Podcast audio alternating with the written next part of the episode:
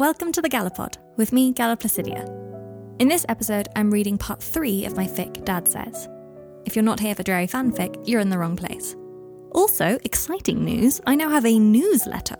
I'll talk more about it at the end of the episode, but you can sign up for it at newsletter.gallapod.com. I hope you enjoy Dad Says. Chapter 5 Malfoy sprang up from the sofa and threw himself around Scorpius. How was it? How were they? Are you all right? he asked. Teddy's amazing, said Scorpius excitedly, and Aunt Andromeda said I can come back whenever I like. Harry saw Malfoy close his eyes in relief. Oh, well done, darling. You must have been so well behaved, he said. He was astonishingly polite, said Harry, even when Andromeda was being a total nightmare. Manners are the best defence, said Malfoy, without looking at Harry. Harry bit back a laugh. It was no wonder that Scorpius spent half his time quoting his dad when he insisted on speaking in aphorisms. He could practically see Scorpius filing manners are the best defence into his head for later use. Teddy said I was good on a broom, said Scorpius, now. Malfoy beamed, stroking Scorpius's soft blonde hair. I bet you wiped the floor with him, he said. Not quite, said Scorpius modestly. Are you still dreading Hogwarts? asked Malfoy. Less, admitted Scorpius. You did like Hogwarts, didn't you, Dad? I had a complicated relationship with it, but that was my own fault, as you know. What about you, Harry? asked Scorpius. Harry blinked, surprised to be addressed. When Scorpius and Malfoy talked to each other like that, when Malfoy called Scorpius darling, it felt like the rest of the world disappeared, and it was just the two of them, united against everything. Harry had been so caught up watching them, tangled in the complex web of envy they made him feel, that he had almost forgotten he was still there. I loved Hogwarts, he said. It's the only home I've ever had. They both stared at him with identical looks of sympathy, and Harry had to rewind to work out what he had said to garner such a response. I mean, obviously I have a home. I'm not homeless. I live in a house. You've, um, been there. Um. Has it been behaving itself better? asked Malfoy, graciously changing the subject. Oh, yeah, said Harry. Did you know I have an ice rink? On the sixth floor. I didn't even know I had a sixth floor. Malfoy was looking at him now with his silvery grey eyes. Would he mention Harry's letter? Had it angered him? Had he liked it? You might not really have an ice rink, said Malfoy. It's just getting to know you. Once it figures out what you like, it'll redistribute its resources. Harry ran his hand through his hair. He had just remembered that this was Malfoy's last night with Scorpius, and the thought saddened him for a variety of reasons. Magic is amazing, he said. Anyway, I've got to get going. See you tomorrow at the station, yeah? Do stay for a cup of tea, said Malfoy politely. No, thank you. I need to get home. I've got to, um. He trailed off. He was aware that Scorpius, at least, knew that he had nothing to do, no one waiting for him. Potter, I. said Malfoy. And Harry noticed that it was very hard to think of him as Malfoy all the time, when his name was Draco. Malfoy kissed the top of Scorpius's head, lost in thought. Uh, said Harry, looking at Scorpius. Is he okay? Has he, um, you know, done that thing? I'm fine, Potter.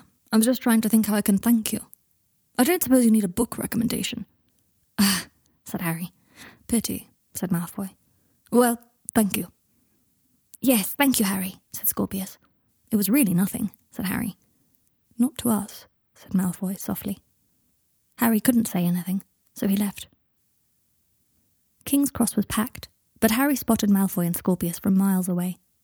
They were standing still, two slim, straight backed, blonde figures among the seething crowd. As Harry got closer, he noticed several wizards in poor attempts at muggle dress knock into Malfoy deliberately. Hey, said Harry. Sorry I'm late. Dad says punctuality is a form of respect, said Scorpius. Pipe down, Scorpius, said Malfoy, rolling his eyes. He quotes you a lot, you know, said Harry. Malfoy's eyes grew concerned. But you're not going to do that at school, are you, darling? I'll. I'll try not to, said Scorpius. Harry's heart squeezed. He took the trolley with Scorpius's trunk and owl and went through to the platform. Scorpius and Malfoy followed behind him. Scorpius looked up at the Hogwarts Express with a wide eyed wonder. I love you, he heard Malfoy say, his words barely carrying over the sound of the train. Scorpius turned to his father, and Harry watched as they both formulated their faces to hide their distress. Neither of them could quite manage it, if anyone says anything about me that you haven't heard before, write and ask me, I'll always tell you the truth, said Malfoy. I know, said Scorpius, and I'll try not to hate them. Work hard, said Malfoy. I always do, said Scorpius.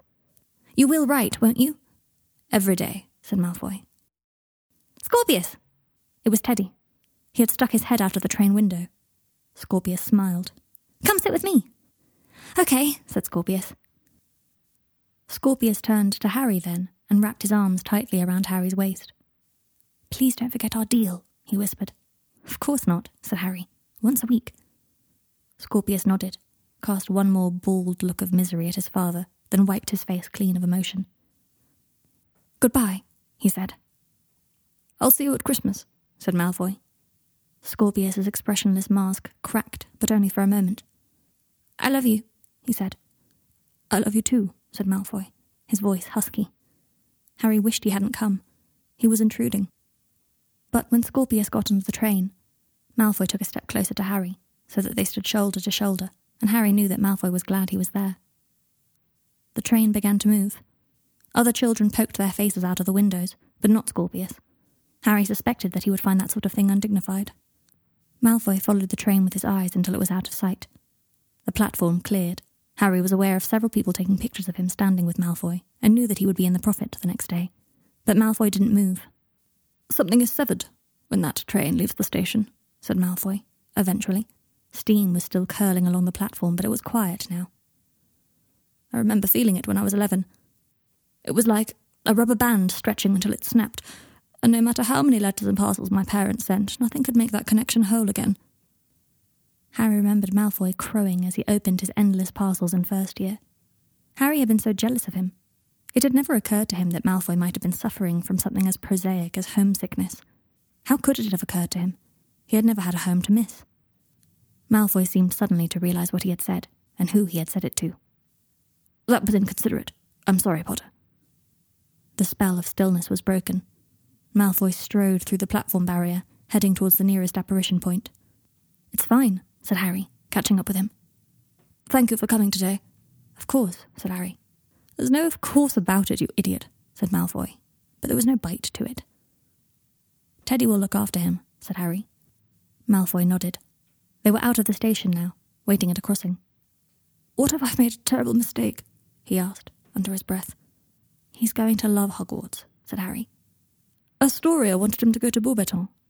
No one knows who I am in France. That's partly why she. A life insurance policy. They don't do scholarships like Hogwarts does, but.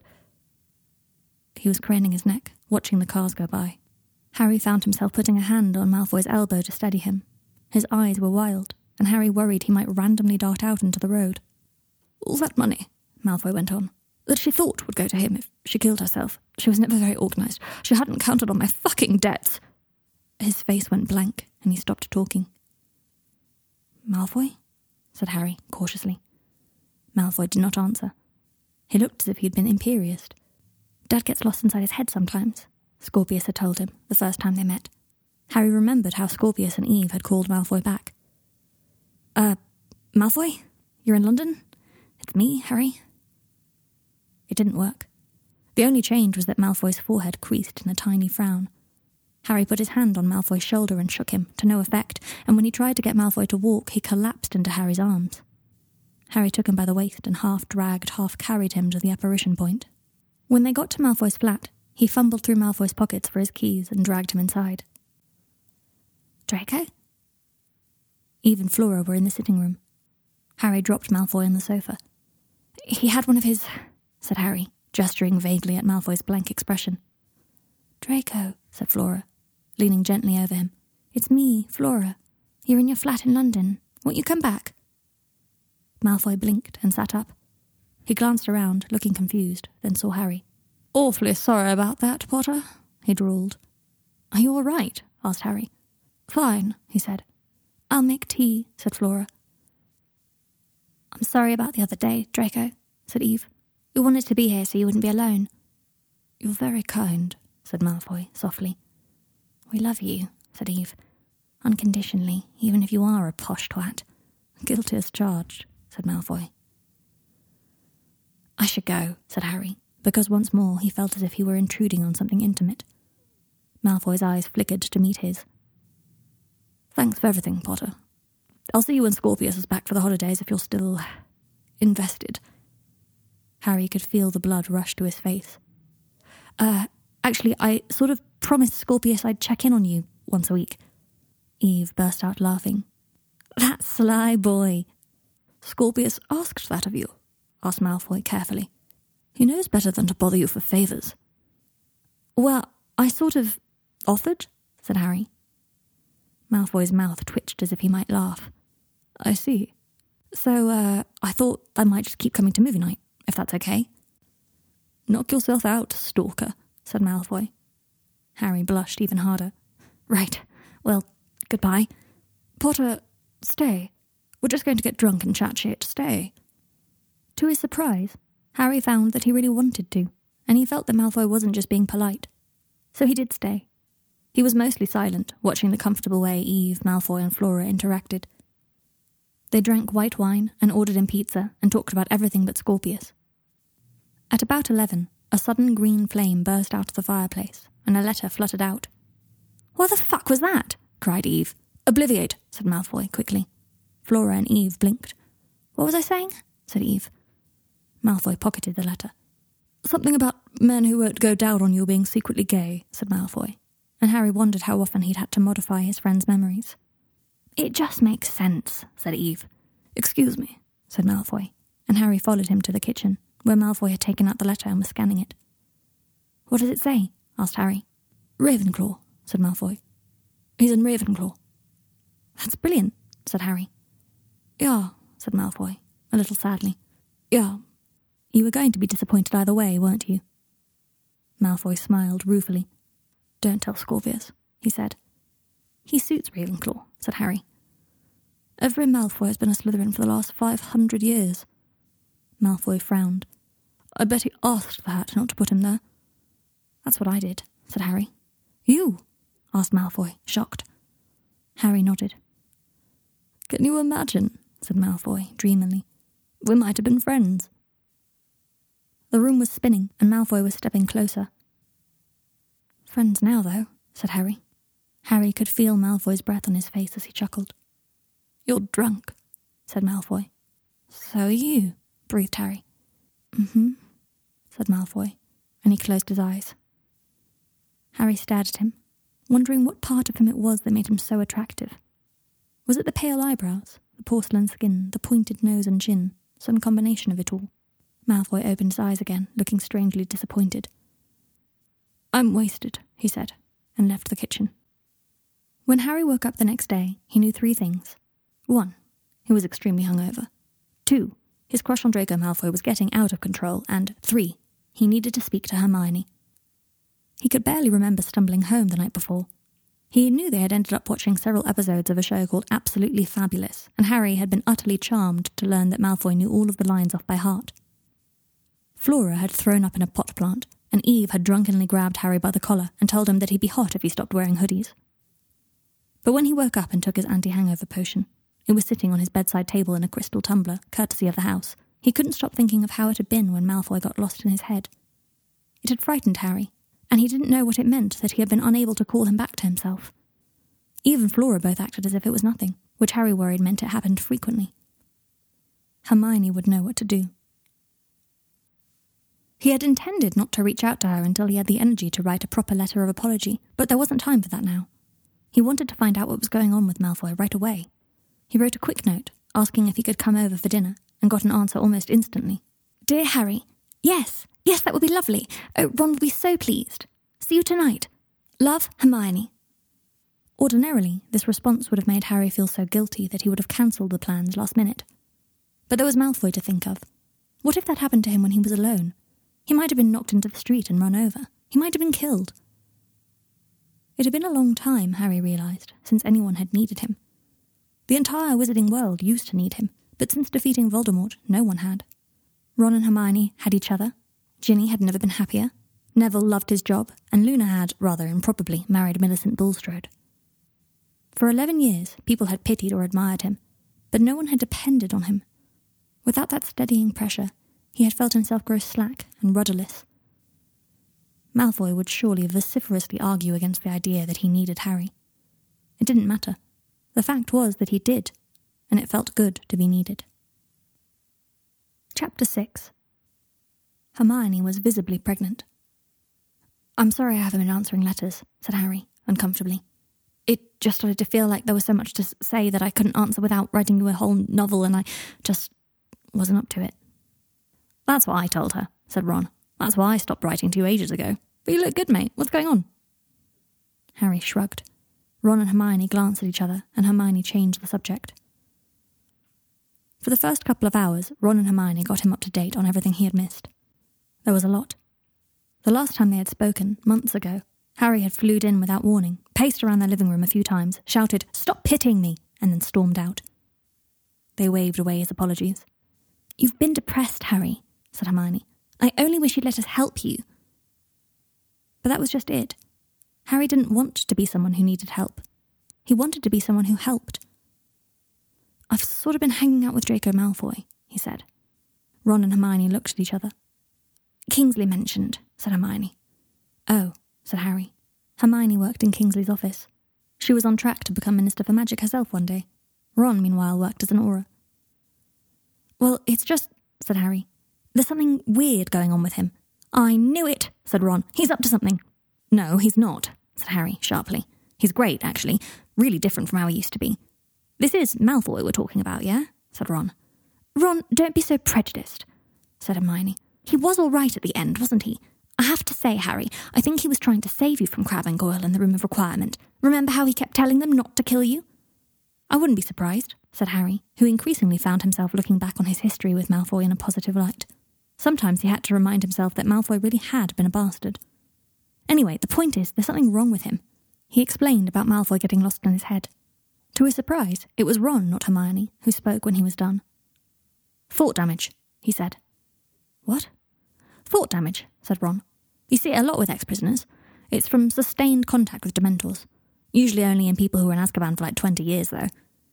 Malfoy was so young when he went in, said Hermione sadly. Yeah, that's true, said Ron. He was probably more susceptible to it. What is thought damage? asked Harry. It's terrible, said Ron soberly. Basically, it's when your thoughts get trained to follow certain tracks. Healthy people might get a sad thought and then chase it up with a happy one. But when you have thought damage, you stop having access to the positives. You get stuck in a kind of logic gridlock. So it's like depression? asked Harry. A bit, said Ron. Not really.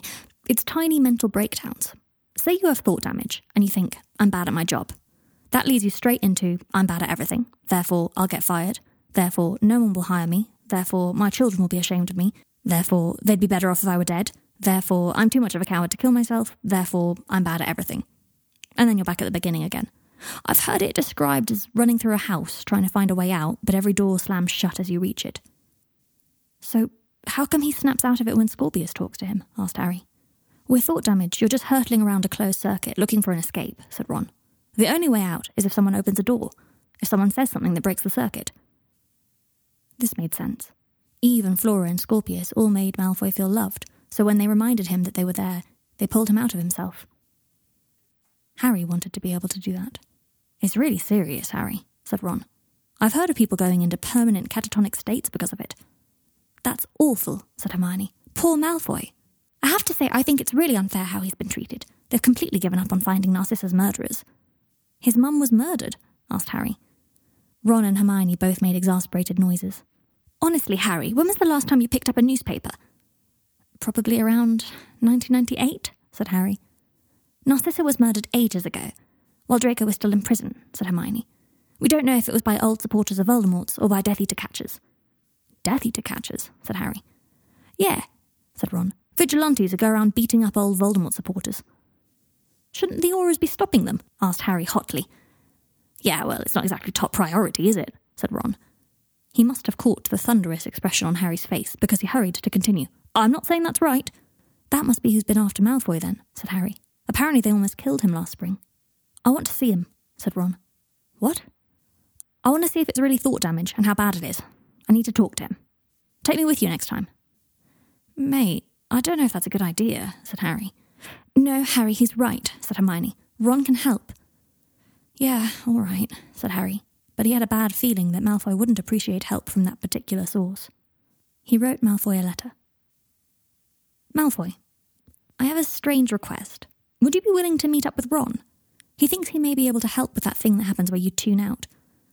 I know it's going to piss you off that I'm suggesting this. Just think about it, okay? H. Potter. Potter, I am in your debt. If you would like me to meet up with Weasley, I will do so. Sincerely, D. Malfoy.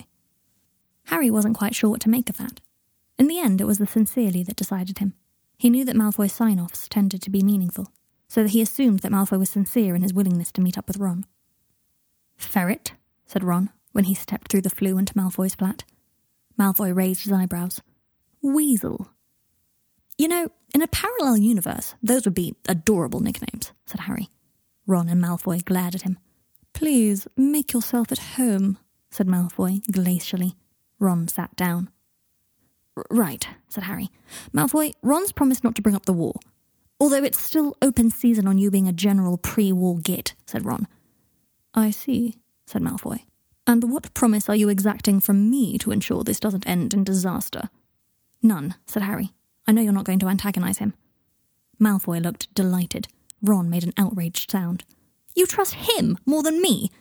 I'm very trustworthy, Weasel, said Malfoy. Try me. Tell me all your little secrets. Harry cast him a warning look, and Malfoy leant back against the seat cushions, a smug smile on his face. All right, Weasel. This was your idea. Proceed. Ron took a deep breath. Harry told us about the way you sometimes get lost in your own head.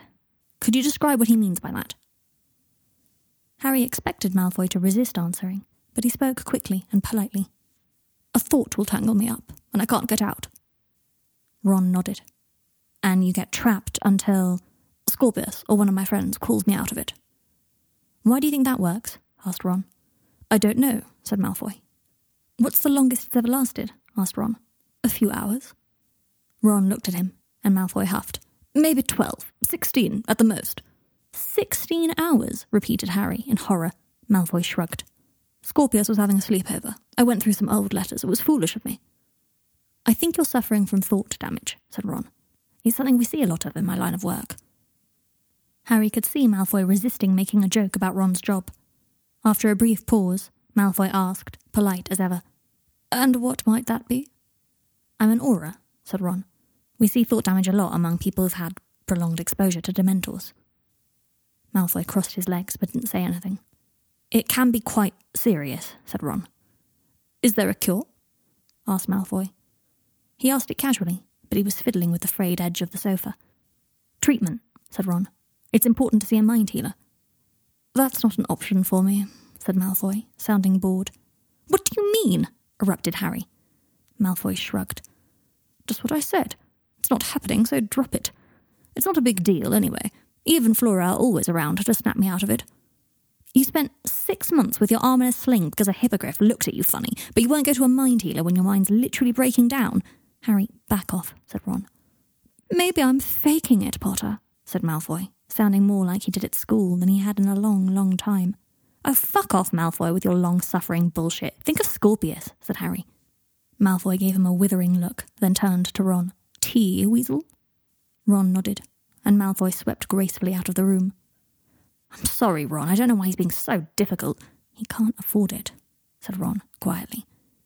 What? He can't afford to go to a mind healer. That's why he's reacting like that, said Ron. How do you know? said Harry. Ron looked around the room and Harry noticed for the first time how cheap and run down it was. I just know, said Ron. Well, that's not a problem. I'll just. Don't you dare offer to pay for him, said Ron. Why not? asked Harry. Ron sighed. Because, and I can't believe I'm saying this as if I care, we'll make him feel like shit. Trust me. If you want to be friends with him, don't offer to pay for stuff. Harry started to argue, and then gave up. He knew Ron was right. Ron was paid a decent wage as an Auror, which had lessened the financial tension between them, but he couldn't deny that Ron knew what he was talking about when it came to economic disparity within friendships. Malfoy returned with three mugs of tea. There are some things you can do on your own without a mind healer, said Ron. Oh, are we still on this? I thought we had moved on, said Malfoy. Writing out your thought process can help break the logic, said Ron. And avoiding talking about fraught topics except with people who you know can get through to you when you fall into a thought loop. That'll be no one then, said Malfoy. Ron gave him a surprised look. I can hardly talk to my 11 year old son about all that. And my friends are muggles. You and Harry still mortal enemies then? Asked Ron. Malfoy sipped his tea, watching Harry, and didn't answer. We're friends when we're drunk, at least, said Harry. Malfoy laughed. It is truly bizarre to imagine you two getting drunk together, said Ron. Why imagine it? Let's go to the pub, said Malfoy. Ron narrowed his eyes. I'm suggesting it so that I can poison you again, Weasel, said Malfoy. Finish the job. Shut it, ferret. Scared? Obviously not. Maybe it's the muggles that frighten you, said Malfoy. Malfoy, don't bait Ron, said Harry. Malfoy's expression tightened. Never mind, it was a stupid idea. I apologize for suggesting it. I understand Weasley has very good reasons not to want to get a drink with me. He stood, picking up Ron and Harry's still full mugs. Thank you for your advice. I appreciate it. Ron looked at Malfoy as if he had grown a second head, then turned to Harry. Is he okay? he whispered. Yep, said Harry. He's just not a prat anymore. Malfoy went into the kitchen. You weren't joking, said Ron. No, said Harry. I thought you'd been, I don't know, bamboozled by his good looks or something, said Ron. Well, there is that, said Harry. He thanked me. He wants to go to the pub, said Ron. I quite want to go to the pub, in fairness, said Harry. Ron shook his head, looking slightly dazed. Well, fuck, he said. Let's go to the pub with Malfoy. Malfoy didn't relax when they told him they decided to get a drink with him. He seemed, if anything, more tense as he led them to a quiet muggle pub down the street and bought them a round of drinks. Quidditch, said Harry. Malfoy's lips twitched. Quidditch will bridge the divide between us, Potter? Is that your suggestion? Yes, said Harry. Hmm, I'll bite. Favourite team, Weasel? No, wait, let me guess. Harry was right. Quidditch proved a rich topic, and soon Ron and Malfoy were cheerfully arguing about the Chudley Cannons. From there, they began to talk about Muggle culture, which Ron could not seem to believe Malfoy knew so much about. Malfoy bought round after round of drinks because he was the only one with Muggle money, and the more Ron drank, the more vocally impressed he was with how easily Malfoy handled the unfamiliar coins. Harry leant back in the booth, feeling something that he realized was pretty close to contentment as Malfoy explained the internet to Ron. So, what does this Facebook poking feature do? asked Ron. Malfoy widened his eyes dramatically. Harry idly wondered if Malfoy had ever tried wearing eyeliner. No one knows for sure, Weasel, but it's almost certainly sexual. Occasionally, Harry would overhear Malfoy telling Ron some absurd lie about muggle culture, and he would have to intervene. Ron, don't listen to him. Muggles do not have to take electricity tablets to charge their phones. Oh, do they not? Asked Malfoy, innocently. I must have misunderstood. So sorry, Weasel. You're an untrustworthy git, you know, said Ron. Harry trusts me not to antagonize you, said Malfoy smugly. You just called me Harry, said Harry. Malfoy looked mortified. It's because of Scorpius. He always calls you Harry. He's giving me his bad habits. No problem, Draco, said Harry. Malfoy glowered at him. Fuck, said Ron. You two are actually friends, aren't you? I'd never be friends with Potter, said Malfoy, putting his nose in the air. Yeah, we hate each other, agreed Harry. Get us another drink, Malfoy. You're a drunkard. What'll it be? By the time Ron said he had to go home, they were all quite tipsy. Well, I'm going clubbing, announced Malfoy. You go clubbing alone? asked Ron. Yes, said Malfoy, leaning into Ron's ear suggestively. But I never leave alone. Get off me, said Ron. I'll come with you, Malfoy, said Harry. Not dressed like that, you won't. Whatever, just fix me up like last time, said Harry. Last time, spluttered Ron. When they got outside, Ron hugged Harry goodbye. You're still a twat, he told Malfoy. I can't tell you what you are, because Harry trusts me not to antagonize you, but I assure you that my thoughts regarding you remain extremely antagonistic. Ron laughed and disapparated. Right, now to fix the car crash that is your fashion sense, said Malfoy, casting several spells at Harry. Hey, where'd my hoodie go? said Harry. Oh, I'm sorry, I thought you must have put that on by mistake. I'm afraid I've banished it. What a shame. You're such a dick, said Harry, knocking his shoulder into Malfoy's, who grinned. It was strange how easy it was to tell that Malfoy had enjoyed himself, with Ron. You're better around him, said Malfoy. What do you mean? asked Harry. Malfoy tilted his head and fixed Harry with a contemplative look. You're a bit more, I don't know, awake. You should see him more. Harry frowned. I see him. When you went to the loo, he said he's lucky if he sees you three times a year. Malfoy ran his hand over the back of his neck. Just don't undervalue old friends, you know. You're fortunate to have them.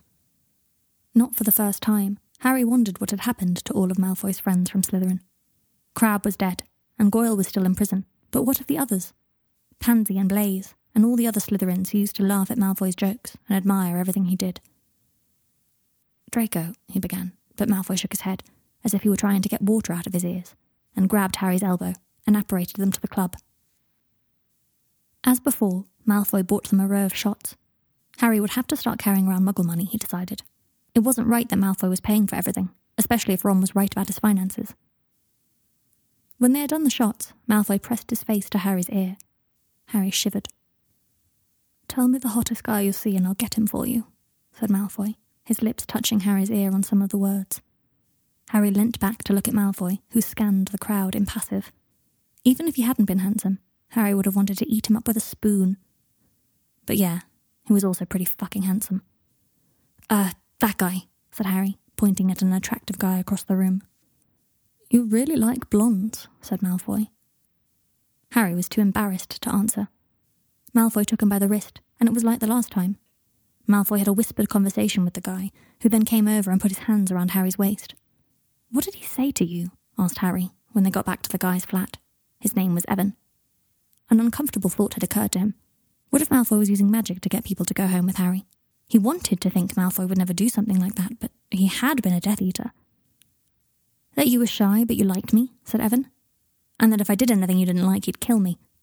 What? said Harry. Evan smiled and kissed him. He told me to take care of you, he said. But why did you agree? asked Harry. Evan laughed. Mate, look at you, he said.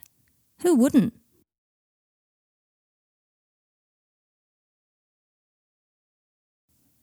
Chapter 7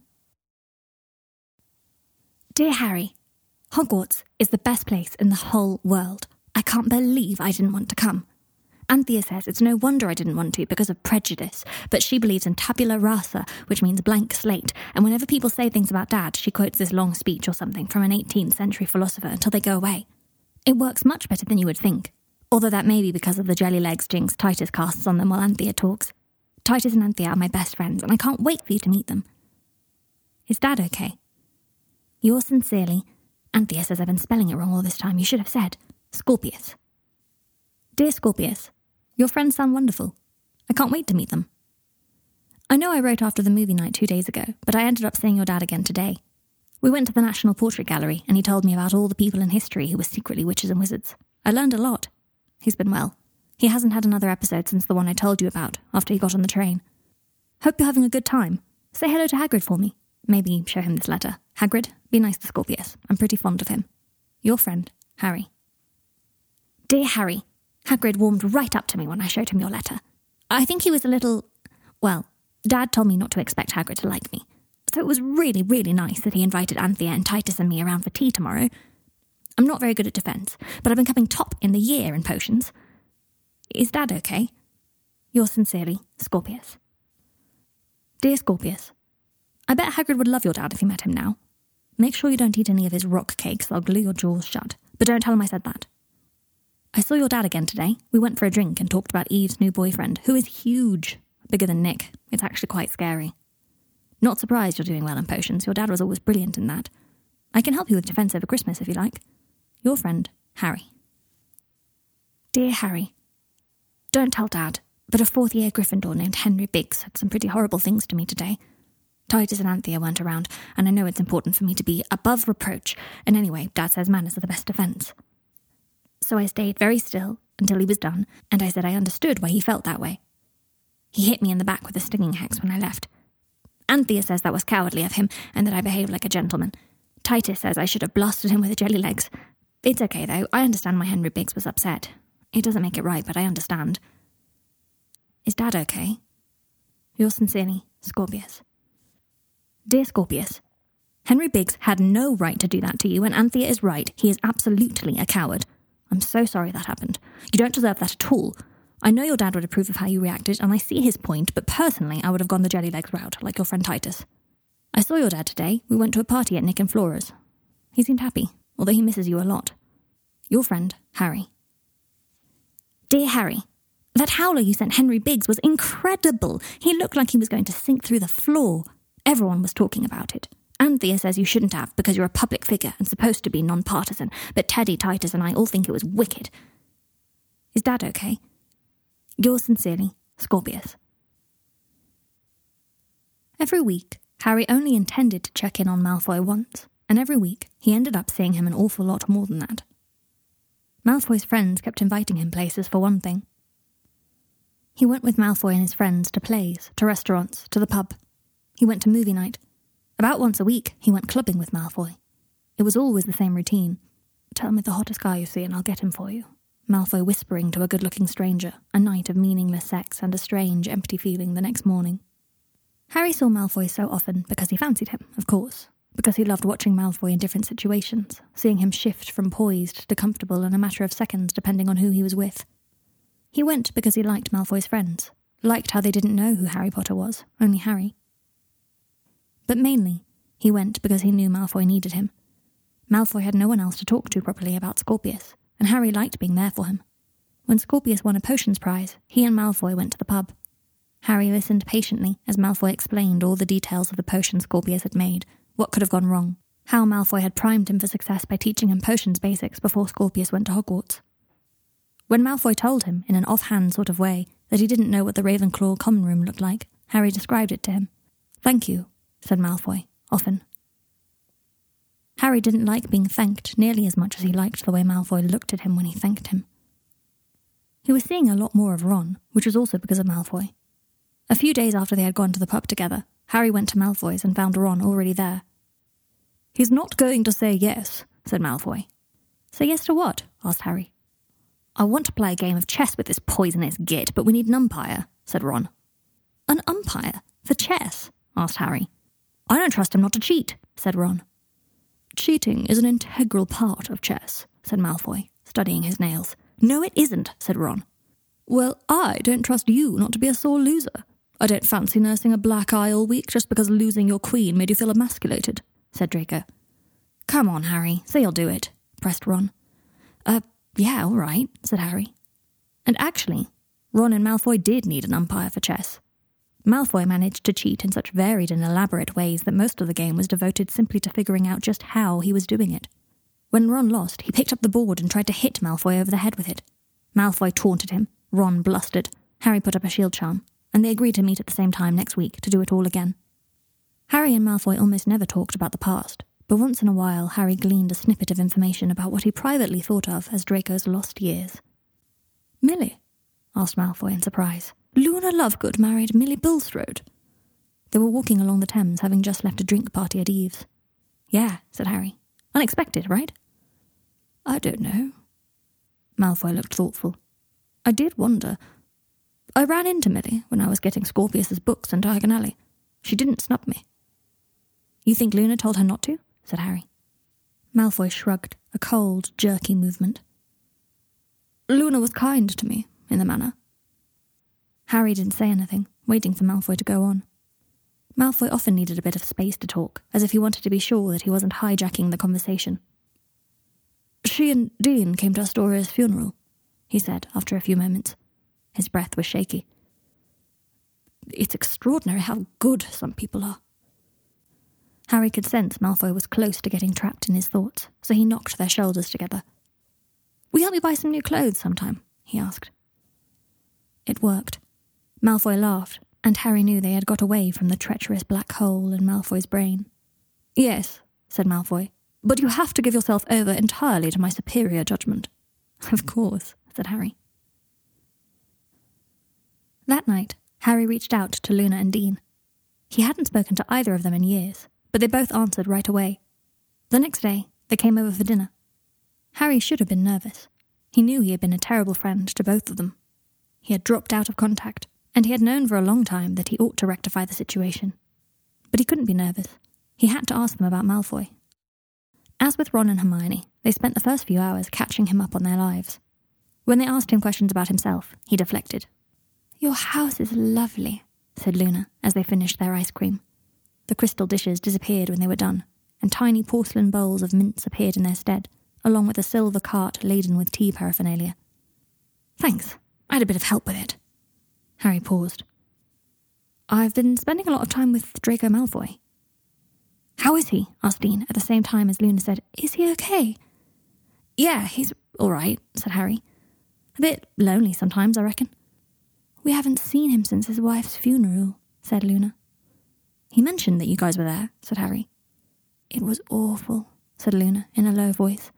He saw us and went blank behind the eyes. We shouldn't have gone, said Dean. No, he was glad you came, said Harry.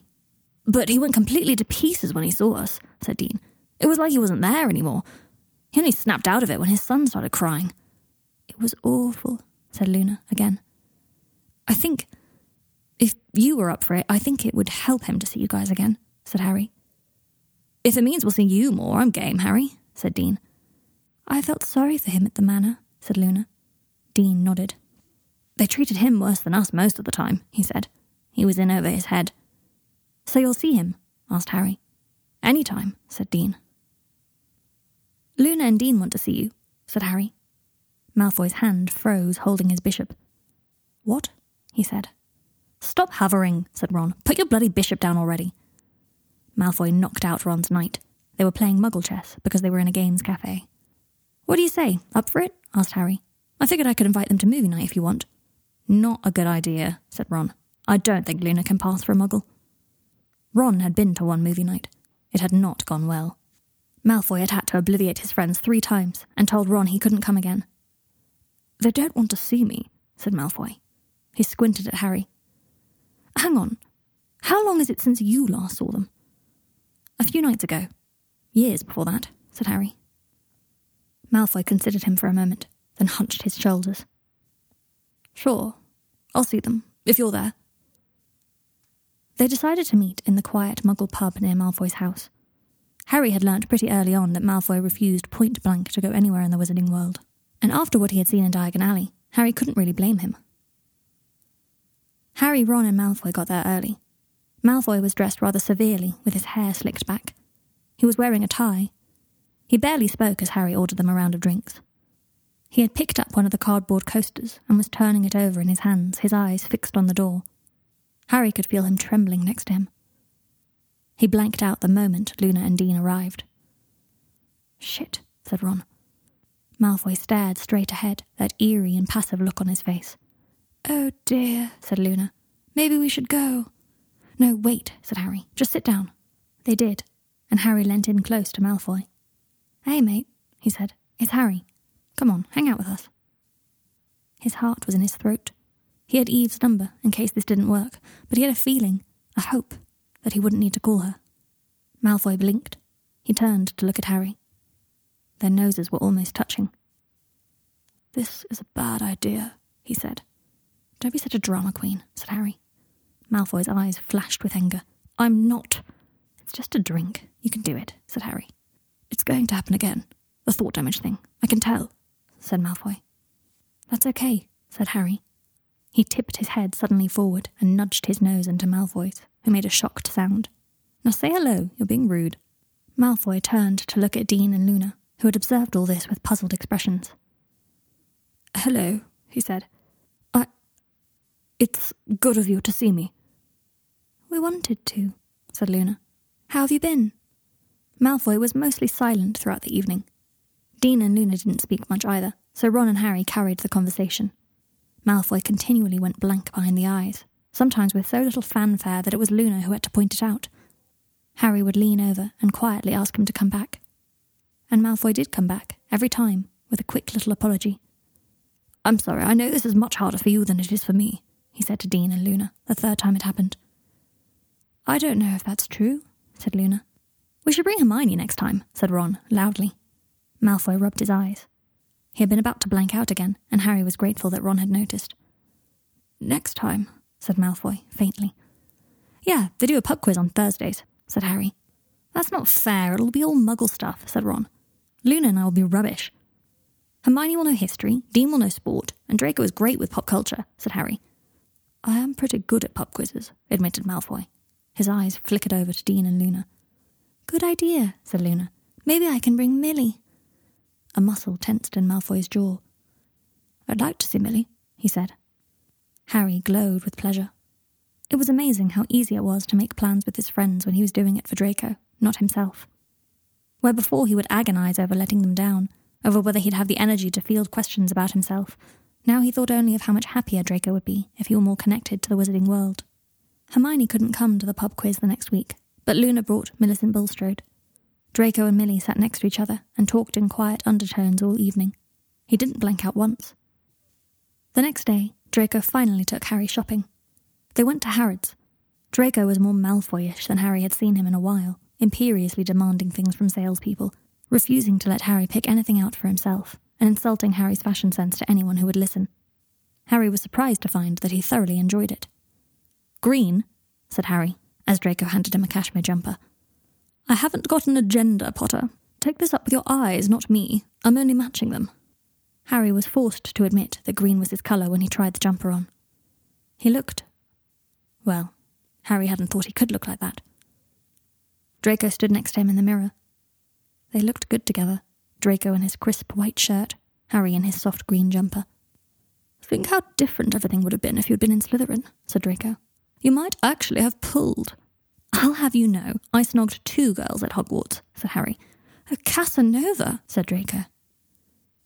Go on, how many people did you snog then? asked Harry. A gentleman never tells, said Draco. Harry sighed. I wish you'd help me buy robes, he said. No can do, said Draco lightly. All this is a bit of a waste of time, said Harry, brushing his hands up and down the soft cashmere sleeves. I'll still look like an idiot in the real world.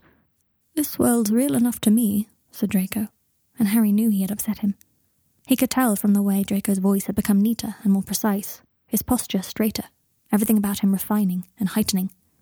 He shrugged on elegance like a coat he had thought he was allowed to take off, and Harry didn't know what to do about it. If he apologized, Draco would act as if he were crazy. Harry knew him well enough to know that. Draco, he began. I should get home, said Draco. Get a pint with me first, said Harry, Draco could never resist the pub. Not that he drank so much. Sometimes they went to the pub and just got tea. Harry thought it was because pubs were old fashioned. Draco's local might as well have been the Leaky Cauldron.